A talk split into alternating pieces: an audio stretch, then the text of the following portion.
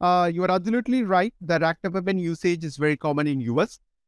Uh, and uh, and also many know about the challenges of using ractopamine and also the negative impacts. Having said that, guanidinoacetic acid, when supplemented during the finishing phase, especially two months before the slaughter, so during that time, it has shown uh, improvement not only in the growth performance but also improved the carcass quality, especially lean meat yield and also the reducing the backfat thickness.